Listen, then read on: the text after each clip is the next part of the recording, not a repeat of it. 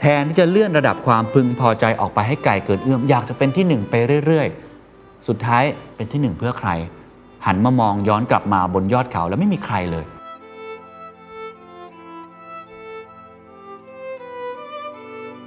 ความต้องการที่ไม่รู้จักพอที่จะประสบความสำเร็จทำให้เรามองผู้อื่น หรือแม้แต่ตัวเราเองเป็นแค่วัตถุ เราวิ่งไปเรื่อยๆคอยคว้าไปเท่าไหร่ แต่สุดท้ายเรากลับยืนอยู่ที่เดิม This is the Standard Podcast. Eye opening for your ears. The secret sauce. สวัสดีครับ ผมเคนนักครินทร์และนี่คือ The Secret Sauce Podcast What's your secret? ทำไมความสำเร็จไม่ได้นำไปสู่ความพึงพอใจทำไมคนที่ประสบความสำเร็จกว่า 72% กลับพบว่าตัวเองเป็นโรคซึมเศร้า มีปัญหาสุขภาพจิต และไม่มีความสุข เอ้นั่นแสดงว่าความสำเร็จไม่ได้เท่ากับความสุขนี่นา มีใครเคยตั้งคำถามเรื่องนี้ไหมครับ ผมเป็นคนหนึ่งที่ตั้งคำถามเรื่องนี้บ่อยนะครับ แล้วผมเชื่อว่าหลาย ๆ ท่านก็มีคำถามแบบนี้เช่นเดียวกัน เพราะว่าผมว่าทุกคนเนี่ยอยากจะมีความสุขในชีวิตเนาะ อาจจะไม่ได้สุขตลอดเวลา อย่างน้อยก็ไม่ทุกข์ละกัน นอนหลับได้ทุกวัน แต่ว่า ในขณะเดียวกัน เราก็ต้องการที่จะเป็นคนที่ประสบความสำเร็จ นั่นเป็นเหตุผลที่ทำให้ผมชอบอ่านงานวิจัย หรือว่าบทความที่เกี่ยวข้องกับความสุข ขนานกันไปควบคู่กันไปกับเรื่องของความสำเร็จ แล้วผมก็จัดพอดแคสต์เรื่องนี้ค่อนข้างบ่อยนะครับความสุขเป็นเรื่องเฉพาะบุคคลเนาะเป็นเรื่องที่ค่อนข้างเป็น subjective มากๆ แต่ก็เป็นเรื่องที่เราสามารถเรียนรู้ได้ มีงานวิจัยออกมาหลายชิ้นงานมาก วันนี้มีอีกงานวิจัยหนึ่งได้เรียกว่าเป็นบทความที่น่าสนใจจาก Harvard Business Review เช่นเคยนะครับ เขาตั้งชื่อนี้แล้วผมคิดว่า โอ้โห รีบอ่านทันทีเลย Why success doesn't lead to satisfaction แปลตรงตัวก็คือทำไมความสำเร็จไม่ได้นำไปสู่ความพึงพอใจ เขียนโดยคุณรอนคารุกชีนะครับ เป็นอ่า co-founder ของ Neverland เป็นบริษัทที่ปรึกษาด้าน organizational and leadership development นะครับเขาเริ่มต้นไว้แบบนี้เขาบอกว่าปี 2022 ที่สิ้นสุดลงไปเนี่ย คุณรอนเนี่ยเขาก็ได้ทบทวนความคิดส่งท้ายปี กับลูกค้าที่เป็นโอระดับผู้บริหารระดับสูงเลยนะ ซึ่งมีชื่อว่าโลแกนโดยคุณรอนคารุชีได้มองย้อนกลับไปถึงความสำเร็จของโลแกนในปีนี้ แต่ว่าคุณโลแกนเนี่ยนะฮะกลับพูดบางอย่างที่ทำให้คุณรอนคารุชีประหลาดใจอย่างมาก เขาบอกว่าคุณรู้ไหมฉันเกือบมีความสุขแล้ว ไม่ได้บอกมีความสุขนะ เกือบมีความสุขแล้ว เมื่อพิจารณาถึงความหมายที่คุณโลแกนต้องการจะสื่อสาร มันสะท้อนให้เห็นว่าแม้ว่าจะบรรลุเป้าหมายที่ตั้งไว้เกือบทั้งหมด หรือว่าอาจจะบียอนด้วยซ้ำเนาะคือมากกว่าเป้าหมายที่ตั้งไว้อีกเนี่ยแต่เขาก็ยังจดจ่ออยู่กับเป้าหมายที่เขายังทำไม่เสร็จหรือไม่สำเร็จ ก็เลยไม่มีความสุข คือดีไม่พอเอองานก็ดีอยู่แล้วนะทำได้สำเร็จตามเป้า แต่ก็ยังไม่ค่อยมีความสุข คือแค่เกือบที่จะมีความสุข คุณรอนคารุชีเขาเลยตั้งข้อสังเกตนะครับว่าคุณโลแกนไม่ใช่คนเดียวครับ ที่เชื่อมโยงความสุขและความสำเร็จไม่ถูกต้อง คนที่ประสบความสำเร็จหลายคน ยากมากครับที่จะชื่นชมความสำเร็จของตัวเอง ตัวอย่างเช่น การศึกษาหนึ่งพบว่า 72%ของผู้ประกอบการที่ประสบความสำเร็จ ประสบปัญหาสภาวะซึมเศร้า หรือมีปัญหาสุขภาพจิตอื่นๆ และตัวเลขนี้น่าสนใจครับ CEO อาจจะประสบกับภาวะซึมเศร้ามากกว่าคนทั่วไปถึง 2 เท่าด้วยกัน มีท่านไหนที่มีพนักงานในองค์กรเป็นแบบนี้ไหมครับ มีท่านไหนที่เกิดความรู้สึกแบบนี้บ้างไหมครับ ผมเชื่อว่ามีจำนวนมากโดยเฉพาะโลกที่ผันผวนโลกที่เป็นบูก้าบานี่แบบนี้ บางทีประสบความสำเร็จเท่าไหร่ เราก็ดูเหมือนจะไม่พอศาสตราจารย์อาร์เธอร์บรูคส์ครับแห่งมหาวิทยาลัยฮาร์วาร์ดครับใช้เวลาหลายปีครับ พยายามที่จะศึกษาความเชื่อมโยงกัน ระหว่างความสำเร็จ เงินทอง ชื่อเสียง และความรู้สึกพึงพอใจ 4 ปัจจัยนี้เป็นดัชนีหลักๆนะที่หลายคนค่อนข้างให้ความสำคัญมาก ความสำเร็จ เงินทอง ชื่อเสียง และความรู้สึกพึงพอใจ หรืออาจจะเรียกว่าความสุขก็ว่าได้ มันระบุมาอย่างนี้ครับ ความต้องการที่ไม่รู้จักพอที่จะประสบความสำเร็จให้มากขึ้นทำให้เรามองผู้อื่น หรือแม้แต่ตัวเราเอง เป็นแค่วัตถุ เมื่อผู้คนครับมองว่าตัวเองไม่มีอะไรมากไปกว่ารูปร่างหน้าตา ไม่มากกว่าแค่งาน หรือว่าเงินในบัญชีในธนาคาร พวกเขาก็เลยต้องทนทุกข์ทรมานเป็นอย่างมาก คุณจะกลายเป็นผู้นำที่ไร้ความปราณี มองว่าตัวเองไม่มีอะไรมากไปกว่าแค่การเป็นสัตว์เศรษฐกิจ หรือว่าทุนนิยมนะ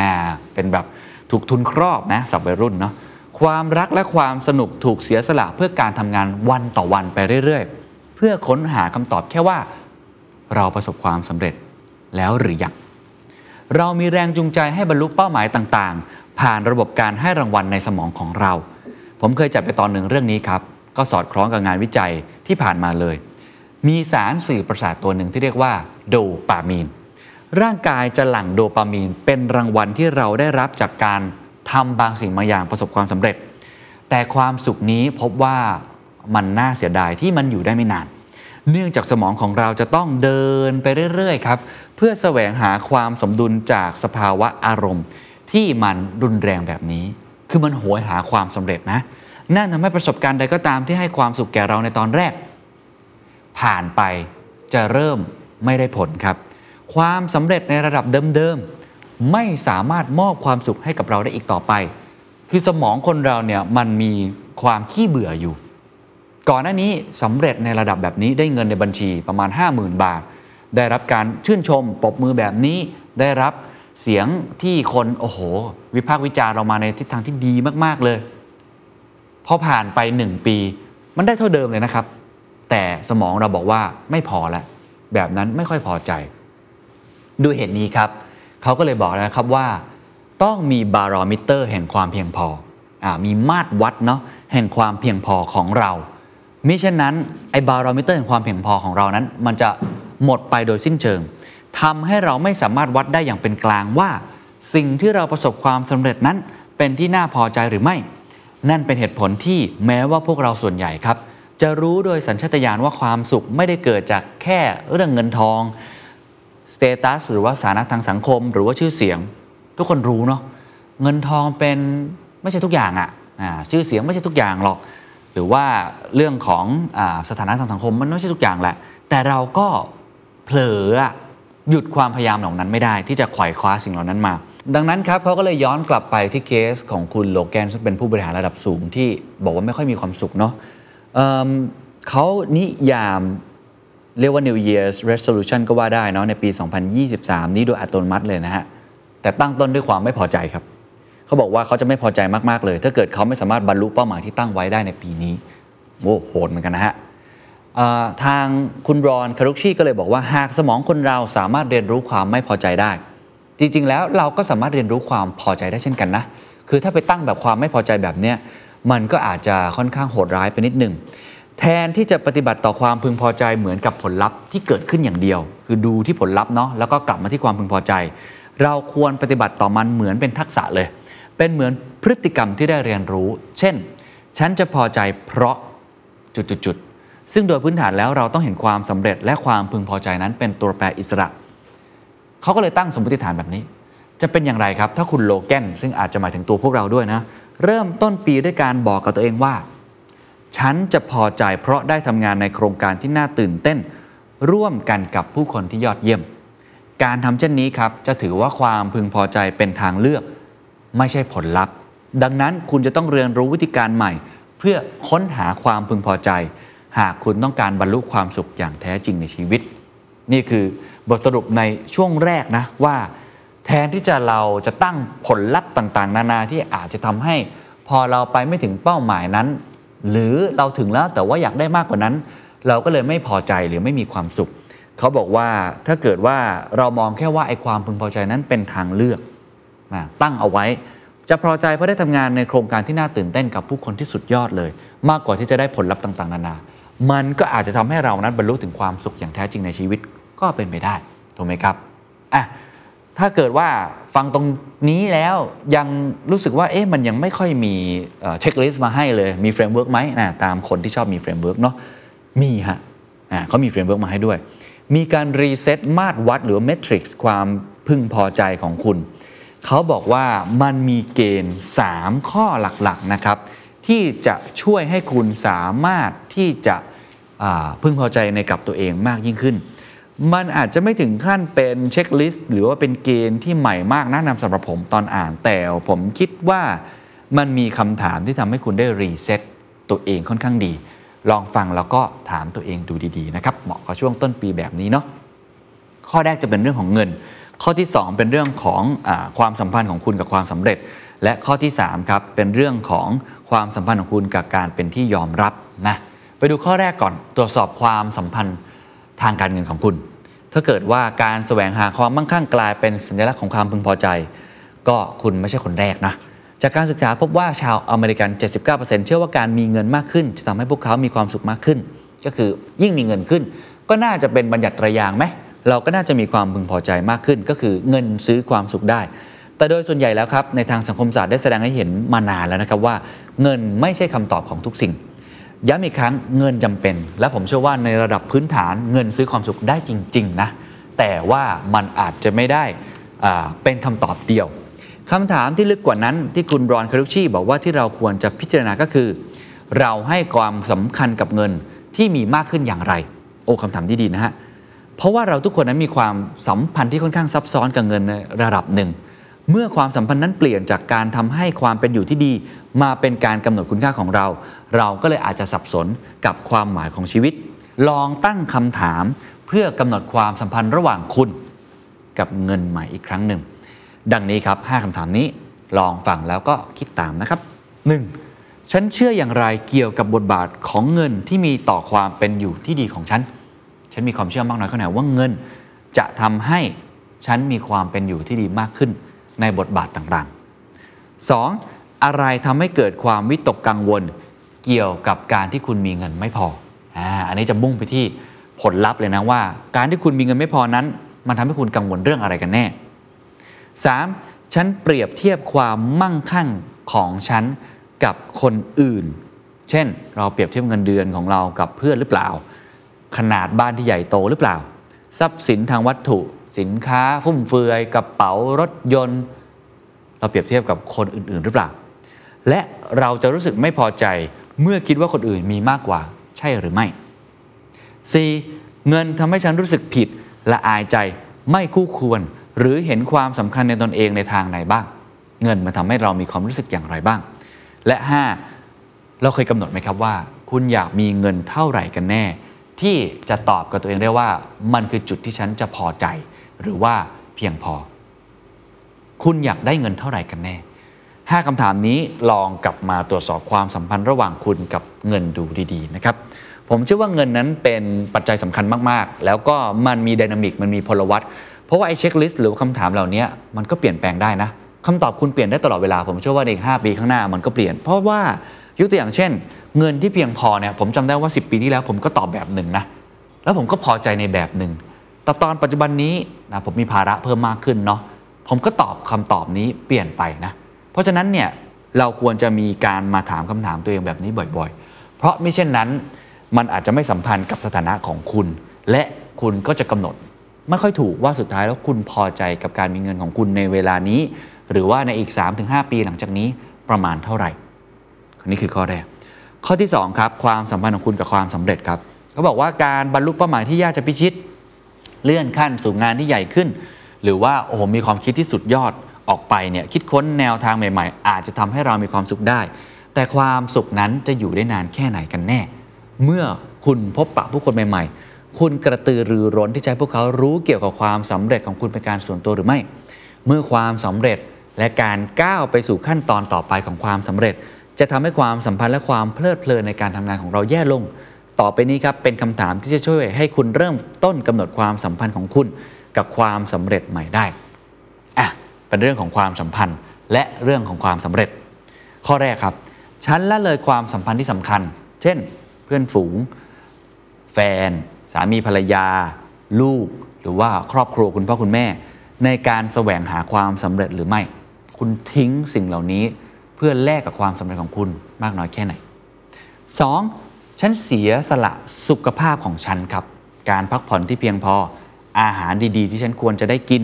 สุขภาพจิตที่ดี เพื่อได้ความสำเร็จหรือไม่ คุณยอมแลกหรือเปล่า การนอนน้อยๆ ความเครียดที่เกิดขึ้น ปัญหาสุขภาพจิต ปัญหาสภาวะซึมเศร้า วิตกกังวล นอนไม่หลับ เพื่อแลกกับความสำเร็จมันคุ้มกันหรือไม่ 3. ฉันรู้สึกท้อแท้หรือไม่พอใจเมื่อทำเป้าหมายไม่สำเร็จหรือไม่ การตั้งเป้าหมายเป็นเรื่องที่ดี แต่เมื่อใดก็ตามที่มันไม่สำเร็จ มันทำให้คุณท้อแท้ นอนไม่หลับ ไม่พอใจ เครียด กินข้าวไม่ลง หรือสูญเสีย บางสิ่งบางอย่างในชีวิตของคุณเกินไปหรือไม่ 4. ครั้งสุดท้ายครับ ที่ฉันรู้สึกสนุกไปกับงานที่ทำเพียงเพราะมีความสุขอย่างแท้จริง โดยไม่คำนึงถึงผลลัพธ์คือเมื่อใด คือทำด้วยความสนุกเลยอะอะอย่างเช่นผมอัดพอดแคสต์ผมมีความสุขกับมันมากกว่าที่ผมต้องทำแล้วได้ยอดเยอะๆ ผมมีความสุขแบบนั้นอยู่หรือไม่ ครั้งสุดท้ายที่ผมรู้สึกแบบนั้นคือเมื่อไหร่ ครั้งสุดท้ายที่คุณรักษาคนไข้ของคุณ คุณเป็นหมอ แล้วคุณยังมีความรู้สึกดีกับงานที่คุณทำครั้งสุดท้ายที่คุณเขียนแบบนะฮะแม้ว่าจะเป็นแบบของแบบบ้าน หรือว่าแบบของตึกรามบ้านช่องที่คุณช่วยออกแบบในฐานะที่เป็นสถาปนิก แล้วคุณยังมีความสุขกับสิ่งนั้น เพราะงานที่คุณทำอยู่ตรงนั้นมากน้อยแค่ไหน ครั้งสุดท้ายที่คุณทำแผนการตลาดแล้วคุณมีความสุขกับแผนการตลาดที่คุณทำ มากกว่าแค่ อยากจะทำให้มันเสร็จๆไปหรือสำเร็จคือตอนไหนกันแน่คำถามถัดมาครับฉันเปรียบเทียบความสำเร็จของฉันกับคนอื่น โดยบ่นว่าความสำเร็จของพวกเขาได้รับน้อยกว่าของฉันหรือไม่ เปรียบเทียบความสำเร็จของตัวเองกับคนอื่น มากน้อยแค่ไหน และสุดท้ายครับ ฉันได้นิยามความสำเร็จที่เพียงพอไว้อย่างไร อะไรคือความสำเร็จของคุณ ผมว่าคำถามนี้ใหญ่นะครับ และเป็นคำถามที่ค่อนข้างสำคัญนะ อะไรคือนิยามความสำเร็จ ของคุณครับ นี่คือลำดับที่สองนะครับ มาตรวที่ 3 ครับ ตรวจสอบความสัมพันธ์ของคุณกับการเป็นที่ยอมรับอีกครั้ง การได้รับความชื่นชมจากคนที่เรานับถือแน่นอนครับโอ้ฟินนะฮะมีความสุขสุดๆเลย การที่บุคคลเคารพเราเป็นอีกหนึ่งวิธีหนึ่ง มนุษย์นาะเป็นสัตว์สังคมเนาะเราจะรู้สึกตัวเองพิเศษ มีคุณค่า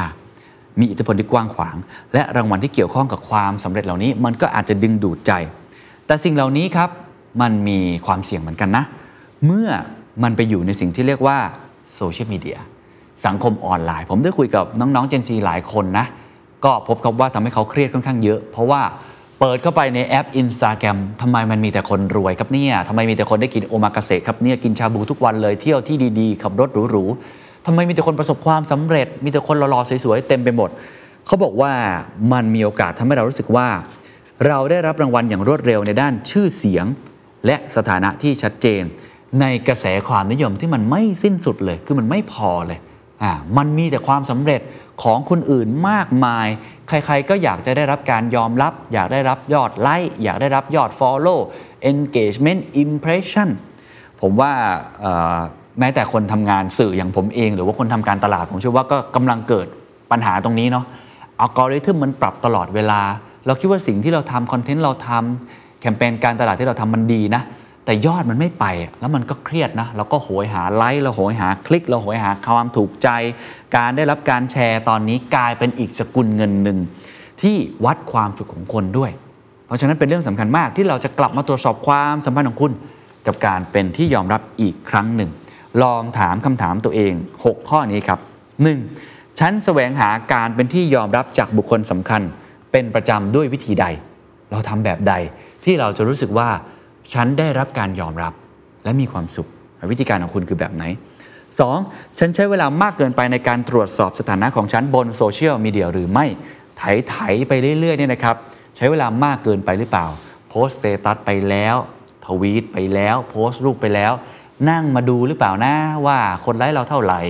ยอดอิมเพรสชันเป็นอย่างไร เสียเวลาไปมากน้อยแค่ไหน 3. ฉันไม่พอใจเมื่อคนอื่นได้รับการยอมรับ หรือฉันรู้สึกว่าฉันสมควรได้รับมากกว่านี้หรือไม่ เห็นคนอื่นทำไมยอดไลค์เยอะจังเลยทำไมยอด engagement เยอะจังเลยทำไมคนนั้นโพสต์อะไรก็ไม่รู้ แต่ว่ามีคนมาคอมเมนต์เต็มไปหมดเลย ฉันรู้สึกอย่างไร ไม่พอใจไหม อิจฉาไหม หมั่นไส้ไหม หรือว่าได้รับแรงบันดาลใจ 4. ฉันถามผู้อื่นเป็นการส่วนตัวว่าคุณรักฉันมากน้อยแค่ไหน หรือสงสัยในคุณค่าโดยธรรมชาติของฉันในฐานะคนคนหนึ่ง คนอื่นมองเราอยัางไง เราถามคนอื่นมากน้อยแค่ไหน หรือเขามองเราเป็นคนคนหนึ่งเขามองเราเป็นคนทำงานคนหนึ่งหรือเขามองเราเป็นหุ่นยนต์คนหนึ่งที่มียอดไลค์เยอะๆคุณสงสัยในคุณค่าที่คนอื่นมองคุณมากน้อยแค่ไหน 5. ฉันพยายามบงการการสนทนา เช่น โมนะหรือว่าคุยโวโอ้อวด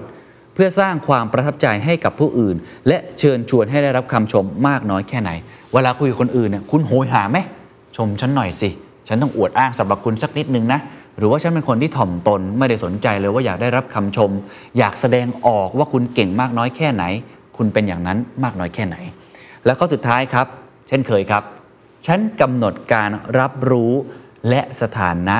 ของการเป็นที่ยอมรับ ว่าอะไรคือความพอใจของเรา การได้รับการยอมรับเป็นสิ่งที่สำคัญนะครับ มนุษย์เป็นสัตว์สังคมเนาะ ผมคงไม่ปฏิเสธว่าทุกคนคงต้องการสิ่งนี้ อาจจะมีคนที่ปล่อยวางได้ หรือว่าไม่สนใจเลยว่าคนอื่นมองเราอย่างไร แต่ว่าคุณเคยกำหนดไหมว่า แบบนี้แหละ คือพอใจแล้วไม่ได้ต้องการเยอะไม่ได้สนใจคำติชินนินทาใด ๆ คุณเคยกำหนดมาตรวัดแบบนั้นมากน้อยแค่ไหน เพื่อความชัดเจนครับไม่มีอะไรผิดปกติโดยพื้นฐานนะครับไม่ว่าจะเป็นเรื่องความมั่งคั่งความสำเร็จ หรือความชื่นชม เรื่องเงิน เรื่องความสำเร็จ เรื่องของความชื่นชม เขาบอกว่าสิ่งเหล่านี้ล้วนสามารถปรับปรุงชีวิตของเรา และชีวิตของผู้อื่นรอบตัวเราได้ อย่างไรก็ตามครับ เราทำให้สิ่งเหล่านี้กลายเป็นศัตรูของตัวเองหรือเปล่า สิ่งเหล่านี้เป็นสิ่งที่ดีนะครับเมื่อเราได้รับ แต่เราทำให้มันกลายเป็นศัตรูเป็น enemy ที่จะมาฆ่าความสุขของเรา เมื่อความสุขของเราขึ้นอยู่กับมันมากจนเกินไป ความสุขของเราไม่ว่าเราจะได้เงินได้ความสำเร็จ หรือมีชื่อเสียงโด่งดังมากเพียงใด สิ่งเหล่านี้มันจะอยู่ไม่นานถูกไหมฮะ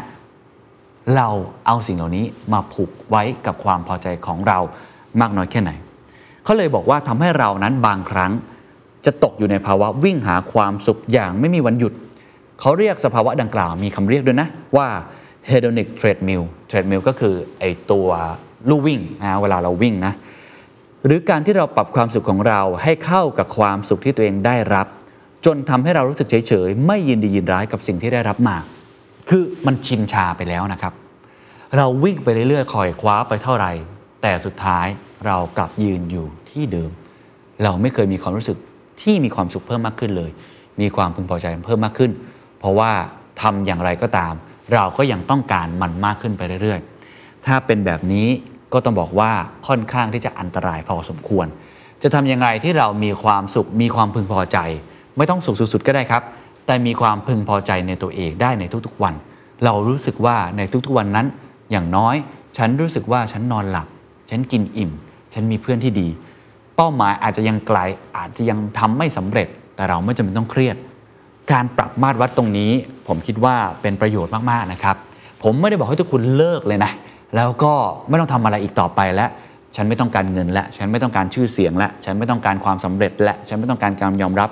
มันคงเป็นไม่ได้ เพราะว่าเรายังไม่ถึงขั้นเป็นนักบวชนะแต่สิ่งเหล่านี้จะทำยังไงให้มันสมดุลกับชีวิต และไม่ต้องแลกกับเรื่องของปัญหาสุขภาพจิต ไม่ต้องแลกกับอาหารที่เราควรจะกินแล้วมันดีๆ ไม่ต้องแลกกับการพักผ่อนที่ดี ไม่ต้องแลกกับความสัมพันธ์ที่เราควรจะได้รับ เราจะรักษามันอย่างไร การปรับมาตรวัดเหล่านี้บารอมิเตอร์เหล่านี้เป็นสิ่งสำคัญอย่างยิ่งนะครับ ใน part สุดท้ายครับ เมื่อกี้เราพูดกันไปแล้วเนาะว่าอาบทนำ 2 ก็คือมีมาตรวัดต่างๆ ที่คุณอาจจะกลับมาปรับเปลี่ยนมาตรวัดเรื่องของความสัมพันธ์ ความพอใจของคุณกับเรื่องต่างๆ สุดท้ายครับเขามีตัวอย่างในเรื่องของการกำหนดค่าเครื่องมือวัดของคุณใหม่อีกรูปแบบหนึ่ง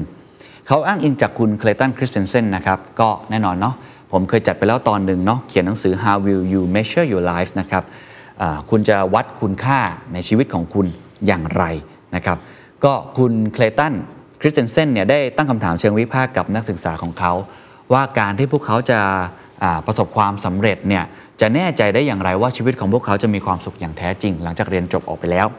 คุณรอนครับได้บอกถึงวิธีการเกี่ยวกับการดูแลตนเอง และการใช้ชีวิตอย่างมีจุดมุ่งหมาย ที่น่าจะกลายเป็นบรรทัดฐานทำให้เราอยู่บนเส้นทางที่ดีสู่ความพึงพอใจที่ยั่งยืน เขาเลยไปยกเรื่องจิตวิญญาณ หรือว่า value นะครับของงานเขียนของคุณคริสเตนเซน แล้วก็นำมาสู่สิ่งสำคัญในการเริ่มต้น การวัดผลต่อไปนี้ คือการเปลี่ยนแปลง 3 ประการ ที่น่าจะช่วยทำให้คุณนั้น เปลี่ยนแปลงมาตรวัดความพึงพอใจ หรือเป็นวิธีการก็ได้ อันนี้เป็น how to เล็ก ๆทำให้คุณสามารถมีความพึงพอใจมากขึ้นในชีวิตได้ครับ มี 3 ประเด็น 1. เปลี่ยนจากการเปรียบเทียบ เป็นความเห็นอกเห็นใจ ผมชอบมากนะ มนุษย์ทุกวันนี้เราเปรียบเทียบมากจนเกินไป นักจิตวิทยากล่าวว่าการใช้การเปรียบเทียบทางสังคม มาเป็นตัวชี้วัดความสำเร็จทำให้เราเกิดภาวะซึมเศร้า และความว่างเปล่าในชีวิต เราไม่สามารถก้าวไปข้างหน้าได้ ด้วยการกระทำของเราเองได้ เนื่องจากเราดันเอาความสุขของเรา ไปยึดติดกับความสำเร็จของผู้อื่น จนทำให้เราไม่สามารถก้าวต่อไปในเส้นทางของตัวเองได้ เมื่อใดก็ตามที่คุณเปรียบเทียบกับคนอื่น มันจะมีคนที่สำเร็จกับคุณอยู่เสมอเสมอครับ แน่นอนการมองคนอื่นเป็นแรงบันดาลใจเป็นเรื่องที่ดียังไงเราไม่ควรจะยืนอยู่คนเดียว อันนี้ผมคิดว่าก็จำเป็น แต่จะทำยังไงให้เราไม่เปรียบเทียบมากจนเกินไป เขาบอกว่าคุณสามารถรักตัวเองได้ เมตตาตัวเองได้ เรื่องของความก้าวหน้าแม้เพียงเล็กน้อย แทนที่จะวิจารณ์ตัวเองในสิ่งที่คุณยังทำไม่สำเร็จ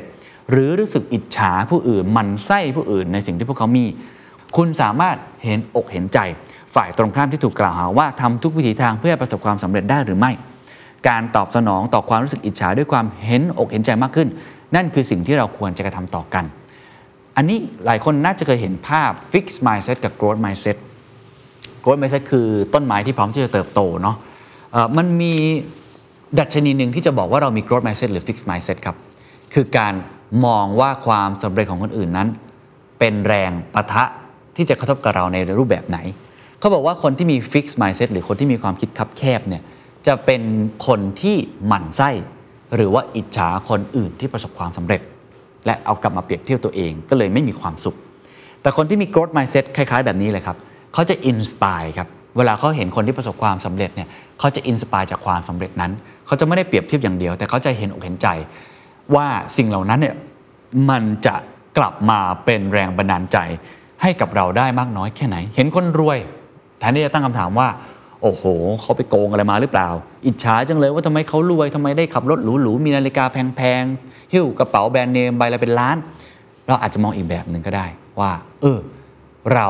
จะได้แรงบันดาลใจจากเรื่องนั้นได้อย่างไร หรือเราอาจจะมองอีกแบบก็ได้นะครับว่า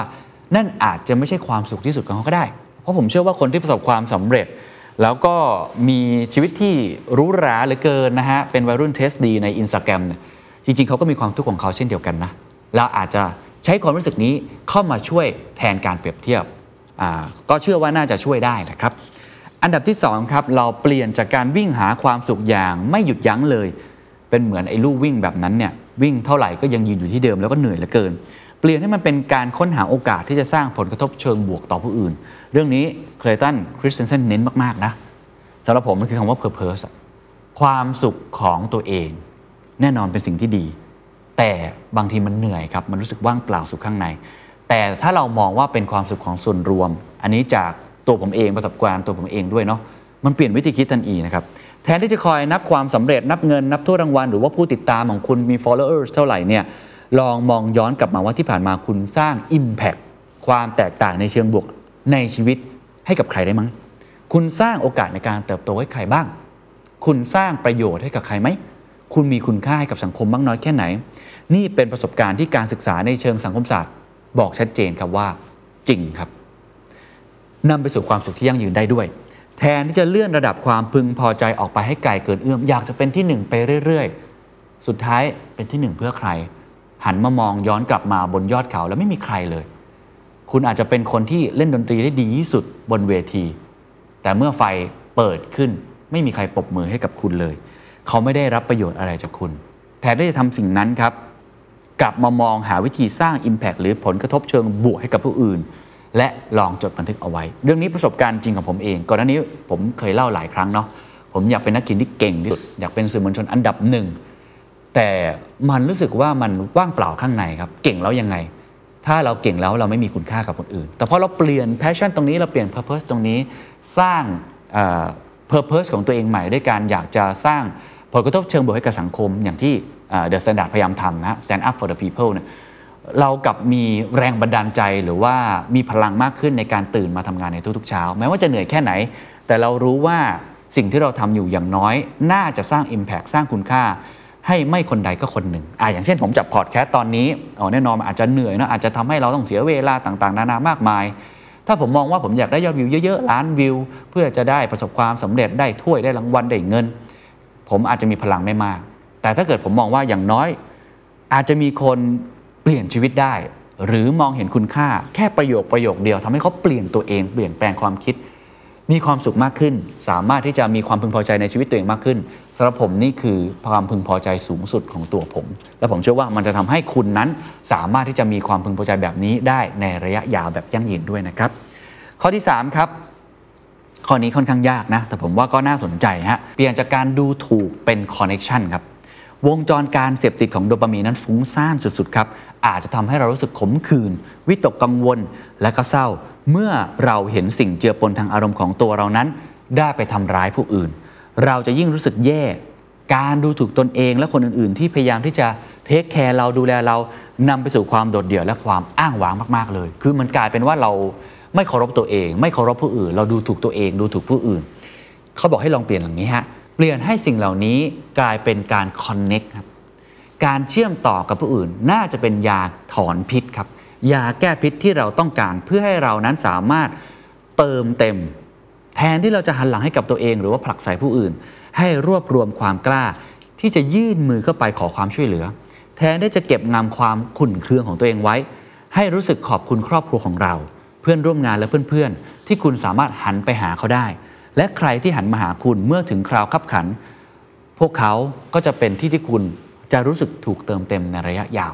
คือแทนที่เราจะปิดกั้นตัวเองเนาะลองยื่นมือเข้าไปขอความช่วยเหลือจากคนอื่นบ้าง หรือเมื่อใดก็ตามที่เขามาขอความช่วยเหลือจากคุณ คุณเปิดหัวใจตัวเองออก และยื่นมือไปช่วยเหลือคนอื่นบ้าง ผมคิดว่าข้อนี้อาจจะขออนุญาตยกตัวอย่างตัวเองส่วนตัวสักเล็กน้อยนะครับ ผมเคยได้รับคำแนะนำจากพี่โจธนา เขาบอกว่าชีวิตเหมือนการปลูกต้นไม้ครับ เราปลูกต้นไม้ในใจคนไปแต่ละวัน เราไม่รู้หรอกว่าต้นไม้แห่งนั้นจะให้ดอกให้ผลเราในวันไหน แต่เราทำแล้วมันจะเป็นการคอนเน็กกับคน มันคือความสุขอย่างหนึ่งนะฮะ ไม่ว่าใครจะมาขอความช่วยเหลือเราอย่างไร เราตอบแทนเขาได้ เราตอบแทน เราช่วยเหลือเขาได้ เราช่วยเหลือไป มันจะทำให้เรามีความรู้สึกในการเป็นผู้ให้ได้ แล้ววันหนึ่งก็อาจจะกลับมาช่วยเหลือเราก็เป็นไปได้ การปลูกต้นไม้ปลูกเมล็ดพันธุ์ แห่งความแบ่งปันแบบนี้เนี่ยเป็นความสุขอย่างหนึ่ง ซึ่งผมเชื่อว่าก็จริงมากๆเนาะล่าสุดเนี่ยผมมีโอกาสได้เดินทางไปที่สหรัฐอเมริกานะครับผมไปที่ไมอามี่นะฮะผมพูดตรงๆเลยไมอามี่สำหรับผมเนี่ยผมไม่ได้ชอบบรรยากาศ มันมากนักนะ มันคล้ายๆพัทยาว่าตามตรงทะเลก็ไม่ได้สวยอะไรขนาดนั้นนะผมก็ไปเที่ยวตามปกติก็ไปเปิดหูเปิดตานะครับ แต่ผมยังจำความรู้สึกของตัวเองได้ในวันนี้เลยว่าผมมีความรู้สึกพึงพอใจมากๆ จากอะไรรู้ไหมครับ จากคนครับ สุดท้ายแล้วเนี่ยเวลาเราเดินทางท่องเที่ยวเนาะ เราจะจำความรู้สึกดีๆ ได้จากคน ผมจำได้ว่าตอนนั้นมีเฮอริเคนเอียนเนี่ยมาถล่มในเมืองไมอามี่แล้วผมก็พักอยู่ที่โรงแรมแห่งนั้น แล้วผมต้องเลื่อน flight เพื่อหนี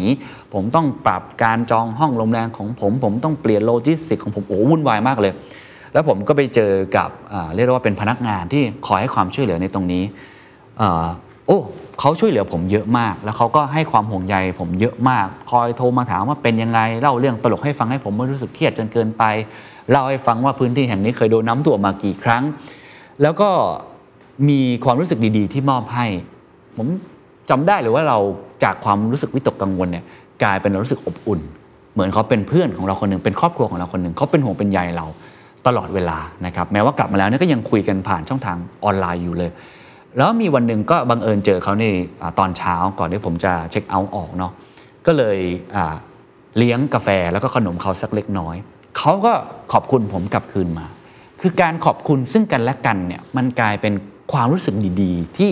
ผมยังเก็บไว้อยู่ในใจเลย ผมจำไม่ค่อยได้นะผมเที่ยวอะไรไปบ้างใน 3-4 วันนั้น แต่ผมจำได้แม่นเลยว่าความรู้สึกของผมที่ดีต่ออผู้หญิงคนนั้นเรารู้สึกอย่างไรอะนี่คือตัวอย่างหนึ่งที่ผมเพื่อว่าก็ทำให้เราพึงพอใจได้นะครับ เพราะฉะนั้นโดยสรุปครับ 3 ข้อที่น่าจะช่วย เป็นสิ่งที่เป็น how to เล็กๆนะในการเปลี่ยนแปลงการวัดความพึงพอใจของคุณใหม่ครับ ข้อแรกเปลี่ยนจากการเปรียบเทียบเป็นความเห็นอกเห็นใจ ข้อ 2 เปลี่ยนจากการวิ่งหาความสุขอย่างไม่หยุดยั้งของตัวเอง กลายเป็นการค้นหาโอกาสที่จะสร้าง Impact หรือผลกระทบในเชิงบวกให้กับผู้อื่น ความสุขส่วนรวมอย่างไรก็มีความยิ่งใหญ่หรือความยั่งยืนมากกว่าความสุขส่วนตัว 3. เปลี่ยนจากการดูถูกปั่นไส้ หรือว่าปิดงำตัวเองกลายเป็นเรื่องของการเชื่อมต่อความสัมพันธ์ หรือว่ามีคอนเน t ชันที่ดีร่วมกันกับผู้อื่นนะครับสุดท้ายครับเขาสรุปอย่างนี้เขาบอกว่าหากความพึงพอใจอย่างลึกซึ้งและยั่งยืนเนี่ยเป็นสิ่งที่คุณโหยหา และคุณพร้อมที่จะวิ่งหาความสุขอย่างไม่มีวันหยุดนะฮะก็อยากให้เปลี่ยนสิ่งนั้นเสียใหม่ครับ กลายเป็นการเรียนรู้วิธีการหาความพึงพอใจแบบใหม่ แน่นอนเรื่องนี้ไม่ใช่ ปึ๊กดีดนิ้วแล้วทำได้เลยครับ คุณจะต้องลองผิดลองถูกทำงานหนัก แล้วก็มุ่งมั่น เช่นเดียวกับการเรียนรู้ทักษะใหม่ ทักษะความพึงพอใจ มันคือทักษะนะครับ มันไม่ใช่ว่าเปลี่ยนแล้วเปลี่ยนเลย มันอาจจะยากครับ เพราะว่าคุณรอนกระดุกชีบอกว่า มันมีเส้นทางแห่งการเรียนรู้หรือว่า learning curve ของการสร้างความพึงพอใจนะฮะเราอาจจะต้องใช้เวลาทั้งชีวิตครับ เพื่อสร้างทักษะแห่งความพึงพอใจตัวเองเสียใหม่ เพราะเราถูกสอนมาตั้งแต่เด็กนะครับ ว่าการเติมเต็มความสุขของตัวเอง คือการวิ่งหาความสุขอย่างไม่หยุดยัง้ง แต่นั่นไม่ได้หมายความว่า เราต้องวิ่งไปในเส้นทางนั้น เรามีทางเลือกนะครับ เรามีทางเลือกที่จะหาเส้นทางใหม่ ในการสร้างความพึงพอใจใหม่ให้กับตัวเอง ลองหลับตาดูนะครับทุกท่านแล้วก็นึกถึงความพึงพอใจของตัวเอง ช่วงเวลาที่ทุกคนรู้สึกมีความสุข ช่วงเวลาที่ทุกคนแบ่งปันให้กับผู้อื่น สร้างความสัมพันธ์ที่ดี ช่วงเวลาที่คุณได้สร้างอิมแพคให้กับผู้อื่น ช่วงเวลาที่คุณได้นอนหลับพักผ่อนอย่างเพียงพอ ได้กินอาหารที่ดีตามสมควร ช่วงเวลาที่คุณนั้นรู้สึกพึงพอใจ แล้วก็กลับมาเคารพตัวเอง แล้วก็รักชีวิตตัวเองมากยิ่งขึ้น ความพึงพอใจแบบนั้น มันสามารถเดินไปควบคู่กับการตั้งเป้าหมายของตนเองได้หรือไม่ ผมเชื่อว่า เป็นไปได้ครับ แต่สิ่งเหล่านี้จำเป็นอย่างยิ่งที่เราต้องมี